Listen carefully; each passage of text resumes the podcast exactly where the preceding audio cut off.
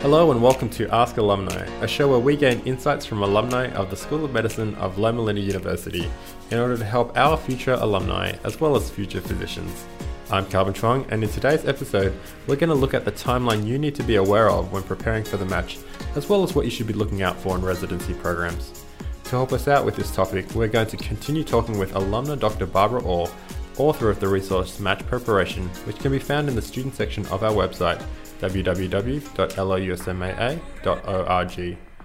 So, Dr. Orr, what time frame should students consider when preparing for the match? You know, I, I really liked what the double AMC uh, came out with, and it's a website called Don't Forget to Ask. And what it does for the student, it gives you a timeline. And if you follow this timeline, of course, with the guidance of your dean and the, your advisors, you will not screw up anything. So I like the timeline. And I'm going to give you some highlights of the timeline. I usually like you to start in your third year, usually November and March.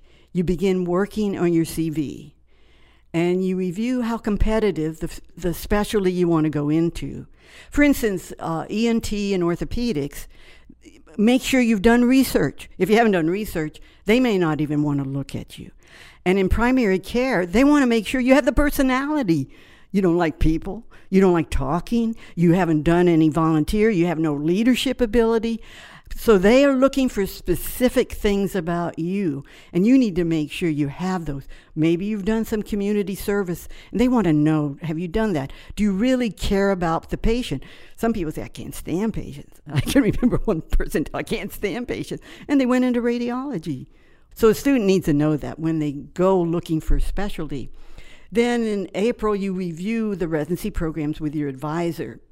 Your dean will thoroughly educate you about ERAS, which is the Electronic Residency Application Service. So by May and June, you should be completing your residency application. Some people may want to register early for the match, and I won't go into that, but just keep that in mind if you may be one of those. Your advisor will tell you about USMLE Step 2 and when you should take it. And this is a time where you should be practicing, practicing a mock interview. They sometimes have you start in the senior year, but if you really feel uncomfortable about interviewing, I would suggest you start early and do four or five mock interviews.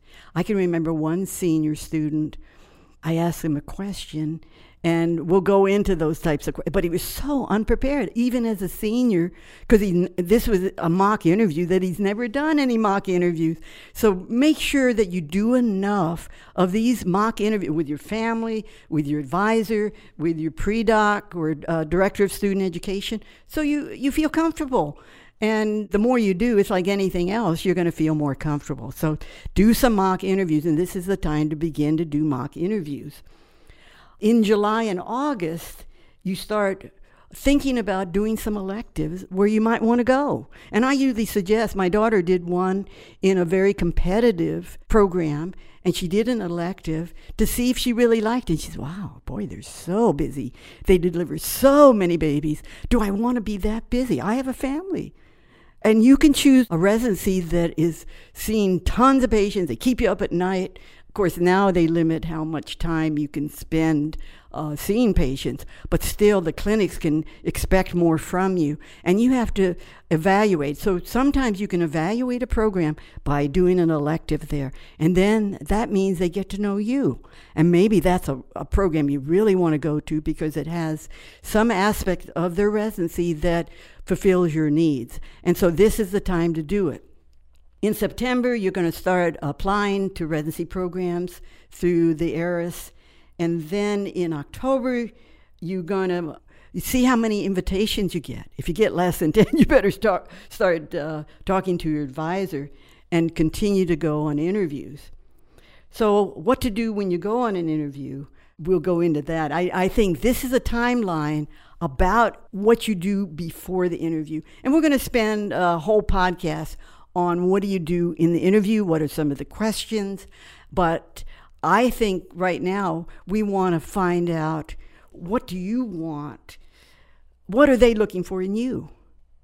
And this is what they're looking for in you do you have the qualities, the experience, the personality, the mental health? And I, I've, I can remember some some Renzi directors say, "Oh, we found out this person had a terrible mental health, and they had to be, they had to take time out, and we weren't told that." And so they want to see if they can pick up that type of information because it can it can totally ruin their program if they get somebody who had some uh, mental health issues that weren't addressed, and they want to know will you fit into their program, and so this is what they're looking for in you. Speaking of mental health and and residencies programs um, awareness and wariness of it, some students may have mental health challenges. So, what do you do if you have such challenges and are applying for residencies? Well, I would be honest about it and say, you know, I got, had some problems with depression or anxiety. I went for counseling. I am presently, if you're on medication, let them know. Be honest with them. Let them know that uh, you have worked it out. You have functioned well since that time, but you have to be honest with them. I, have talked to a program director who was not told person committed suicide and talk about what it does to a program. It can totally throw it in chaos. So it's important that we're honest. And I think this is where the dean's letter needs to say something about it uh, so that a program director knows about it. But no, they'll accept people who may have had mental issues as long as they work through it and have it under control. Then they can deal with it and, and maybe back off on some of your rotations and, and accommodate it better. So that's what I would suggest. So what you're saying is don't lie. No, that'd be the worst thing you can do because they're going to find out sooner or later where you don't function well or and, and they could they could accommodate you more. So that's where you need to be totally honest with them. So i'm a student looking at these residency options. What should i be looking out for? Will their program prepare you for your specialty maybe if you want to do ob in say in family medicine and they don't do enough ob or you want to go into an area where you're going to be doing a surgery that they don't do that many, and you want to make sure that they have the qualities and the program that will fulfill your specialty needs. Do you feel comfortable with the staff? It's a marriage. It's going to be for three to five years. Is there a lot of backbiting and, and chaos? You don't want to go there. And so, this is the time to look at these aspects of their program and you know, when it really comes down to, does your emotional brain feel at peace going to this program? And I think that, that that's where it really comes. It's like when you find a partner. Does this partner fulfill your needs? And will you be happy? And same way, it's a partnership. You're going to come there they're going to uh, do things for you, teach you, and but you're going to help them in their program. You have expertise that maybe nobody else in the program has. And the other th- question you may want to ask about a program do they have some of the subspecialty areas that you want? Do they have sports medicine? Do they have palliative care? Do they have geriatrics? Some areas that you may want. So or do they have tropical medicine or rural medicine because you want to become a missionary doctor? Do they have surgery, extra surgery that you can get so you if you're out in the field, you have that special aspect to your care. So these are some areas when you go looking at a program, will it fulfill your needs? So that's a lot of information. Dr. Orr, just to recap everything we've talked about today, what are some of the take home points? Okay, look at the website. Just follow the, the timeline.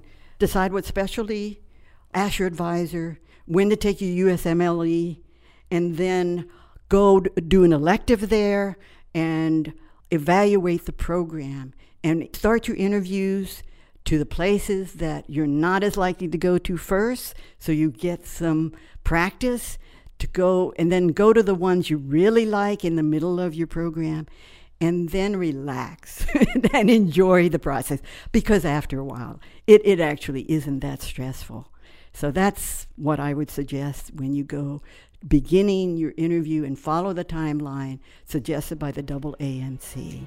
Well, that's all the time we have for today. Thank you so much, Dr. Orr, for sharing with us. If you would like to access this match preparation resource, it can be found on our website www.llusmaa.org. In the student section, look for the words match preparation. And if you have any questions you would like to ask alumni like Dr. Orr, contact us at llusmaa at llu.edu. That's llusmaa at llu.edu. And make sure to title your subject Ask Alumni. Today's episode of Ask Alumni is produced by the Alumni Association School of Medicine of Loma Linda University. Our sound engineers and editors are Jonathan Huang and Jonathan Davidson. Special thanks to our guest alumni, Dr. Barbara Orr. Join us next time where we will be discussing how to ace your interviews. I'm Calvin Chuang. Thanks for listening.